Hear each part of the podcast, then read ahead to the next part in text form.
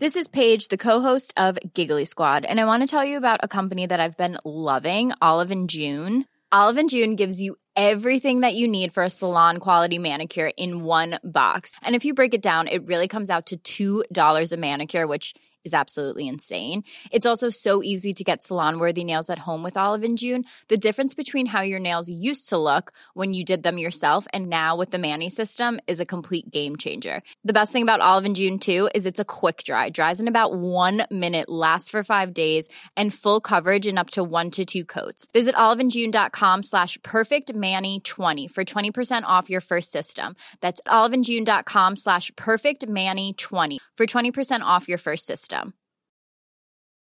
I'm Sandra, and I'm just the professional your small business was looking for. But you didn't hire me because you didn't use LinkedIn jobs. LinkedIn has professionals you can't find anywhere else, including those who aren't actively looking for a new job but might be open to the perfect role, like me.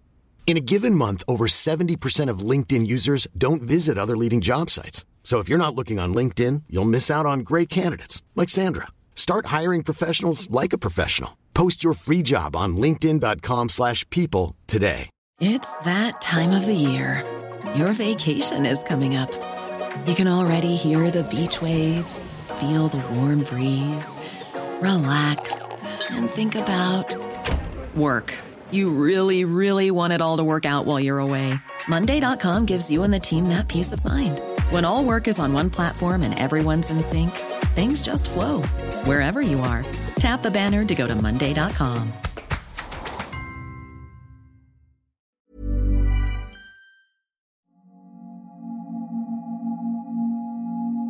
Jeg kan jo mærke, angsten den kravler i mig nu. Det sidder i huden, det sidder i knoglerne. Det, er med mig. det har jo været med mig i alt. Det har været med mig, når jeg har fået, da jeg blev mor. Øh, det har været med mig, da jeg mødte øh, Joachim. Da jeg har taget uddannelse. Det, har, det, det er jo en del af en altid.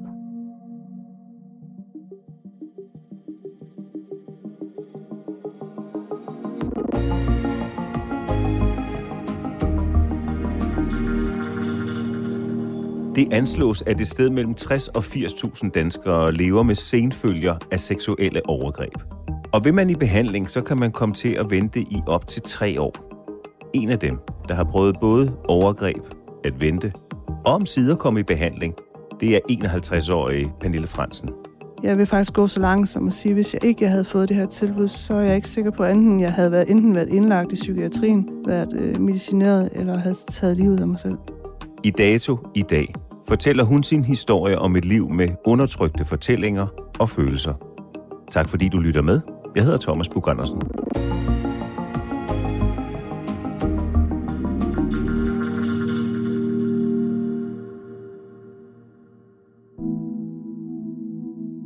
Pernille Fransen håber, at hendes historie kan hjælpe andre, der er i samme situation. Som igennem et helt liv har lukket ned for dybt traumatiserende krænkelser, som bliver en tung og ofte tavs følgesvend. I den her forbindelse synes jeg, det giver mening øh, at fortælle, at man godt kan mange, mange år efter få senfølger efter seksuelle overgreb, der er sket i barndommen. Og at det er vigtigt, at man får noget hjælp til at håndtere det. Og at det ikke er skamfuldt. Hvis jeg nu skulle bede dig om at, at præsentere dig selv, hvordan vil det så lyde? Så vil det lyde sådan, at øh, jeg hedder Pernille, og jeg er 51 år. Og er øh, førtidspensionist, frivillig i psykiatrien i Region Syd, i et Tøj-to-go-projekt. Jeg bor sammen med Joachim, har gjort i, vi har været kærester i 25 år, og vi er ikke rigtig noget videre med det. Er det, det er godt nok. Ja, det er godt nok. Og så har vi jo så Sasha på 20. Pernille vokser op ved Vejle. Hun kalder det selv en helt almindelig familie med far, mor, en storebror og senere også en lillesøster. Faren var bådbygger, og moren var frisør, og de arbejdede begge hjemmefra. Alt omkring os var natur. Naturen var min legeplads. Jeg var et almindeligt barn, et glad barn, der fangede krabber og var glad for i skole. Hun er ofte på ferie i Skanderborg hos nogle mennesker, hun holder meget af. Særligt manden i huset var jeg rigtig glad for at have stor tillid til. Han var sådan min bedste ven, og ham jeg stolede på. Hvorfor har du tillid til ham? Fordi jeg, jeg kunne mærke, at han gerne ville mig. Han så altid mig frem for alle andre børn. Og jeg kunne altid... Øh, det var som om, der var, vi var bare, jeg var bare særlig for ham.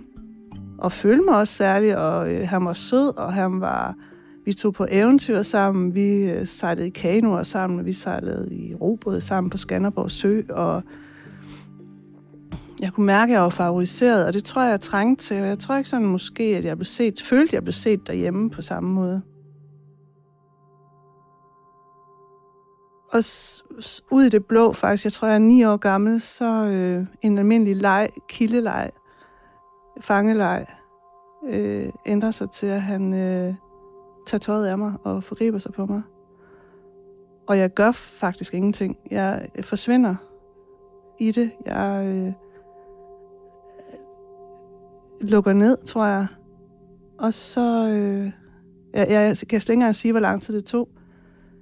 Men øh, da han er færdig med mig, så giver han mig tøjet på igen, og så tager han, dengang var det 10 kroner sædler, så tager han sådan en 10 kroner sædler og stopper i lommen på mig og siger til mig, at øh, det her det er jo vores hemmelighed. Og så går han. Og så ligger jeg der, helt stiv og, og, og ved ikke, hvad det var, der skete, og, og føler, at jeg har mistet mig selv, og er, jeg er meget, meget ødelagt indeni.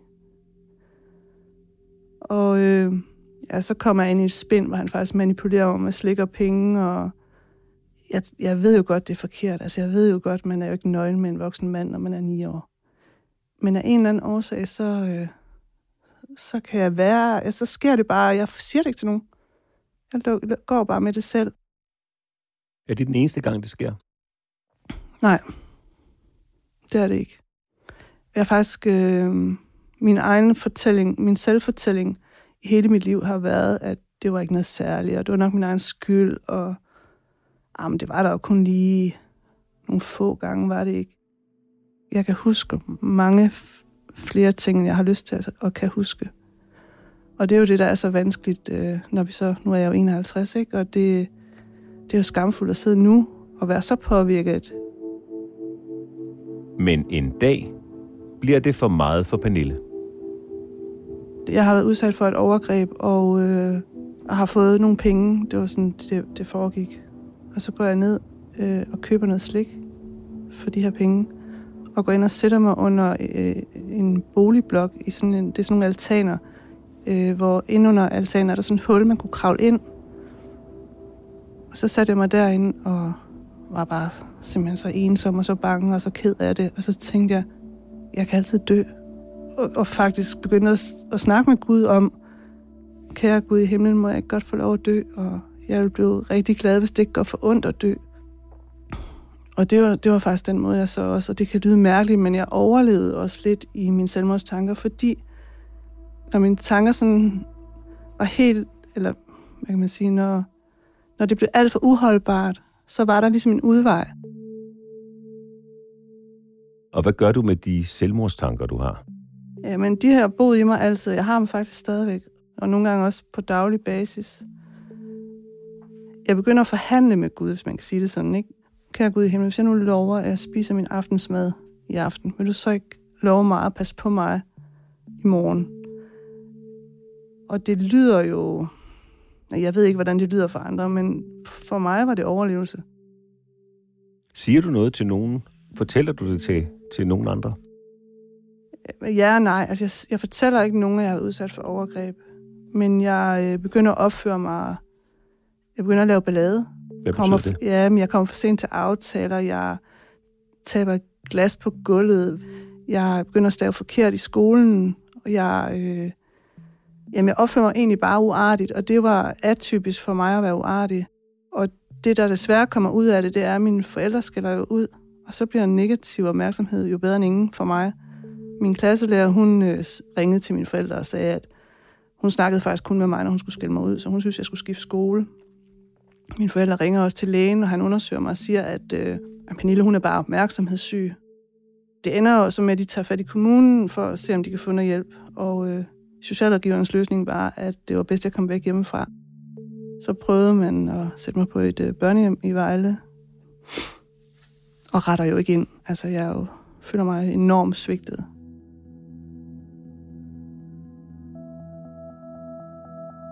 Da Pernille kommer på børnehjem, holder hun også op med at komme i Skanderborg.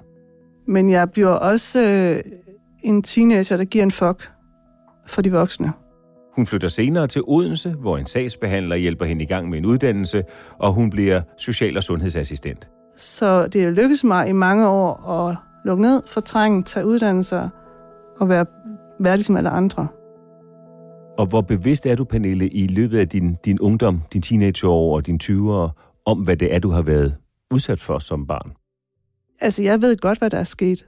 Jeg ved godt, jeg har den her historik, men jeg har ikke brug for at dele med den.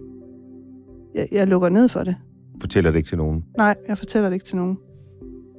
Jeg har måske sagt til nogen, at jeg har været udsat for, for seksuelle overgreb, men det ikke var noget særligt. Det er ikke noget, man skulle regne for noget.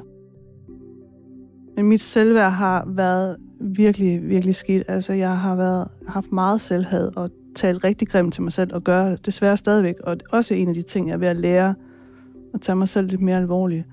Og det er ved at skille mig selv ud hele tiden. Det er i hvert fald en ting, der er fulgt med mig i forbindelse med at være blevet misbrugt, at jeg har følt mig meget ulækker. Og, øh, Hvordan det? Jeg tror, det er jo fordi, at, at det er ulækkert. Det er ulækkert, når voksne mænd misbruger øh, små piger. Det er virkelig ulækkert. Og så har jeg jo følt, det var mig, der var ulækker. Og skamfølelsen over, jeg har jo ikke sagt det til nogen, så må jeg da virkelig være klam. Men på et tidspunkt kan Pernille ikke holde de undertrykte følelser og traumer nede længere. I 2008 arbejder hun som sociohjælper på en døgninstitution for socialt belastede børn og unge. Hun har nattevagt. En ung mand, han er 17, tror jeg. Han skal komme hjem fra øh, en fest. Jeg har ikke mødt ham endnu. Han er flyttet ind, mens jeg har haft fri. Og, øh, og det er der egentlig ikke noget i. Men måden, han kommer ind på, han smækker mig dørene, og jeg møder ham i sådan en lille gang, der er ned til, hvor han, altså ned til kælderen. Og der kan jeg jo lugte den her alkohollugt, og jeg kan se i hans øjne, han er så vred, og han er meget beruset, og han råber og skubber mig sådan til side for at komme ind. Men øh, så vil han op på, øh, det var sådan en, en stor villa i etager. Han vil op øh, på hans værelse, som ligger på første sal. Men der ligger jo også de andre børn og sover. Øh, og så spærrer jeg vejen for ham. Jeg går hen og stiller mig foran trappen, og øh, kigger ham ind i øjnene, og han er så vred, og jeg er så bange. Øh, og jeg, så jeg ved ikke, hvad der mere skal, men jeg opdager, at jeg har tisset i bukserne. Øh, politiet kommer til ham med, og jeg, øh, jeg tror, øh, jeg tror, jeg mistede mig selv der. Jeg tror, alle mine fortrængningsmure, de skvattede sammen lige oven i hinanden. Og øh, så blev jeg angst. Og kunne ikke, jeg kunne ikke finde tilbage til mig. Jeg kunne ikke finde tilbage til det her, hvad kan man sige, øh, facaden af mig selv, jeg har været i mange år. Hvordan oplever du det? Det, der sker, det er, at jeg bliver bange for alting. Jeg, øh, ja, øh, hvis der kom nogen bag mig, så farede jeg sammen. Jeg sov med knive på vagtværelset, når jeg var på arbejde. Og hjemme gik det bedre, der var jeg sådan mere i ro og tryg. Øh, men øh, jeg, holdt, jeg, jeg, jeg kunne ikke sove. Jeg, øh, jamen, jeg var ked af det. Og tænkte, det er bare mig. Altså, det er fandme mig, der er noget galt med. Og jeg skulle tage mig sammen. Så tager jeg den her uddannelsessorlov. Men da jeg kommer tilbage og står ved den trappe igen, så øh, er det hele bare tilbage. Så hvad gør du så for at, at, at forholde dig til at håndtere og bearbejde de traumer, som du kommer i kontakt med efter episoden på, på bostedet? Jamen, jeg ringer til min læge og, øh, og siger, at jeg, øh, det er sgu helt galt. Altså. Og han siger, at han tror, jeg har en øh, depression, og så får jeg noget medicin. Og de her selvmordstanker, som jeg jo egentlig kender til, de bliver rigtig slemme. Jeg begynder sådan at tænke over, at det måske var bedst, hvis jeg ikke var her længere. Nu har det endnu værre, og han siger, at det kan godt være en almindelig bivirkning af det medicin, jeg får. Så han henviser mig til psykiatrien, hvor jeg så kommer op ret hurtigt, og de diagnostiserer mig med en moderat depression og tilbyder mig en indlæggelse med det samme. Så du bliver indlagt? Jeg siger ja tak, ja. Hvad gør det, det for var, dig? Ja, men det var rart at være indlagt, fordi der var man ikke nogens mor, man var ikke nogens øh, kontaktperson, man var ikke nogens kæreste, man var bare øh, Pernille på stue 3. Og så øh, fik jeg så meget medicin, jeg blev slået ud, så jeg snork sov, skiftevis sov og græd, for jeg var bare så ked af det, altså. Og kæft, hvor var jeg ked af det.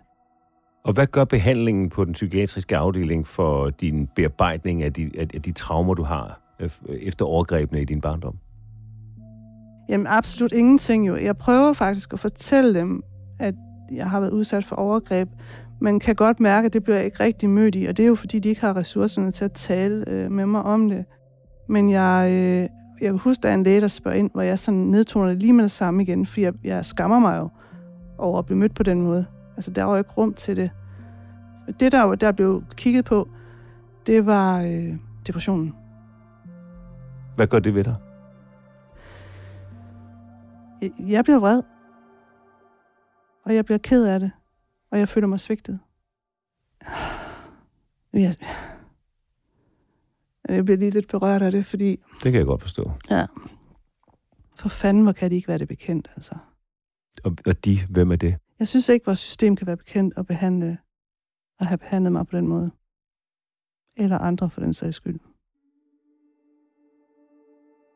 Som en del af behandlingen i psykiatrien får Pernille Fransen 12 elektrochokbehandlinger.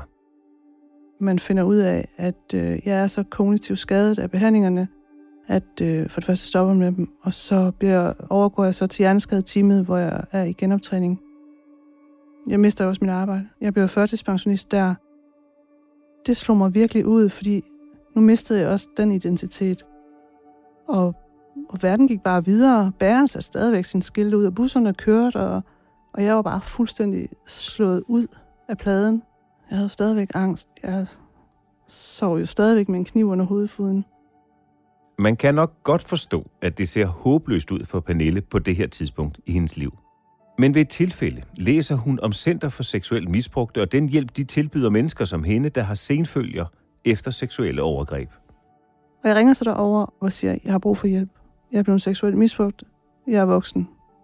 Og jeg tror, jeg har brug for hjælp. Centeret anerkender med det samme, at Pernille Fransen er kvalificeret til behandling hos dem.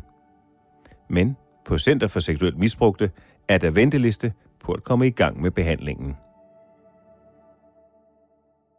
To år ventede, og det er, Det lyder som lang tid. det er meget lang tid. Hvordan holdt du dig op i de to år? Det gør jeg heller ikke. Jeg bukker faktisk under øh, i, efter et år. Hvordan det? Øh, mine selvmordstanker og mit angst blev eksploderede fuldstændig. Så jeg ringer ned til min læge, øh, og hun øh, siger til mig, hun synes, jeg skal indlægges. Og siger, jeg skal ikke indlægges. Altså, jeg har ikke brug for en seng. Jeg har en seng. Jeg har brug for nogen, der kan være i det her med mig. Nogen, der, der tør at være i det mørke, jeg er i nu. Og øh, bliver henvist til psykiatrien, hvor i lokalpsykiatrien, som faktisk så siger, vi har ikke noget tilbud til dig, du hører til hos Center for Seksuel Misbrugte. Og jeg fortæller dem, at jeg er på venteliste, men jeg har det virkelig, virkelig svært. Jeg har brug for nogen, der kan være i det. Sammen med mig, og de har ikke tilbud, og de er jo virkelig også overbelastede. Jeg prøver så at søge på nogle privatpraktiserende psykologer, men der er ventelister alle steder. Jeg finder så en, og det jeg siger til dem, det er, jeg er faret vild. Jeg er simpelthen faret vild. Jeg kan ikke finde hjem igen. Kan du hjælpe mig? Og så, så ringede han mig op med det samme og sagde, det kan jeg godt. Og det kunne han. Og han satte sig faktisk bare ned på jorden sammen med mig, og var i mit mudder og i mit mørke, øh, og holdt mig, hvad kan man sige, i live, indtil jeg så fik indkaldelsen, at nu var det min tur. Hvad er det, der er anderledes på Center for Seksuel Misbrugte i, i, i forhold til, hvad du ellers har oplevet i, øh, i behandlingssystemet? For det første, så er der jo ro, der er nærvær, der er omsorg, og de, de, det er det, vi skal snakke om. Det er dig, der er i fokus, og der er tid til dig, og du må, du må være 10 år i det lokale, du må være øh, 50 år i det lokale. Der er ikke noget, der er forkert. Hvor lang tid har du været i forløb på Center for Seksuel Misbrugte? Jeg har været i forløb i øh, 13 måneder. Jeg har en, øh, en time samtale i ugen. En time samtale en gang om ugen. Ja. Og det har været mere virkningsfuldt end Ja. indlæggelse på psykiatriske afdelinger. For første gang i mit liv har jeg fortalt et andet menneske om overgreb i detaljer. Så meget tillid har jeg fået til ham ved at komme en time, en gang i ugen. Og hvad har det gjort for dig? Altså skyldspørgsmål, det synes jeg, jeg har fået punkteret. Det var ikke min skyld. Og øh, jeg arbejder meget med skam. Men jeg skammer mig ikke så meget mere, som jeg har gjort. Hvor afgørende vil du sige, det har været for den heling, som jeg fornemmer, du er på vej igennem? Det er meget afgørende. Jeg vil faktisk gå så langt som at sige, hvis jeg ikke havde fået det her tilbud, så er jeg ikke sikker på, at enten jeg havde været, enten været indlagt i psykiatrien, været øh, medicineret eller havde taget livet af mig selv. Det, jeg ved godt, det er hårdt at sige, men jeg tror, det var sådan, det var ind. Hvad tænker du om, øh, at øh, Center for Seksuel Misbrug der står for mulige nedskæringer? Center for Seksuel Misbrugte, de har ventelister på tre år. Det siger noget om, hvor stort behovet det er. Så hvis de penge bliver taget fra dem, så alle de her mennesker, som lider, vil komme over i psykiatrisk regi, som ikke har ressourcerne til at hjælpe dem, og ikke har fagligheden til at hjælpe dem. Men nu stiller jeg et spørgsmål, som kan virke kynisk. Jeg stiller det så alligevel. Kunne det tænkes, der var andre, som havde behov for en eller anden form for behandling, enten for andre former for krænkelser eller noget andet, som har lige så meget brug for, eller måske endnu mere brug for de midler? Jeg tror, der er brug for midler alle steder. Jeg kan ikke tale, tale for eller imod, om andre skal have eller skal ikke have midler. Jeg kan jo kun tale ud for det, jeg selv ser og mærker. Og jeg synes, det ville være virkelig en skam, hvis der ikke er noget sted, øh, mennesker med min historie kan få hjælpen. Pernille, mange tak, fordi du kom her så åbenhjertigt og ærligt og sårbart og fortalte din historie. Velbekomme. Den mand, som Pernille Fransen fortæller om, er nu død. Der blev aldrig rejst en sag, og han blev derfor aldrig dømt for noget.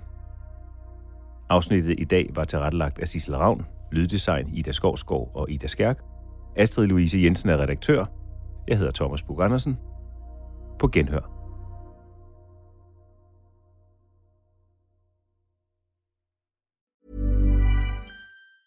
Planning for your next trip? Elevate your travel style with Quince. Quince has all the jet setting essentials you'll want for your next getaway, like European linen, premium luggage options, buttery soft Italian leather bags, and so much more. And it's all priced at 50 to 80% less than similar brands. Plus, Quince only works with factories that use safe and ethical manufacturing practices. Pack your bags with high-quality essentials you'll be wearing for vacations to come with Quince. Go to quince.com slash trip for free shipping and 365-day returns.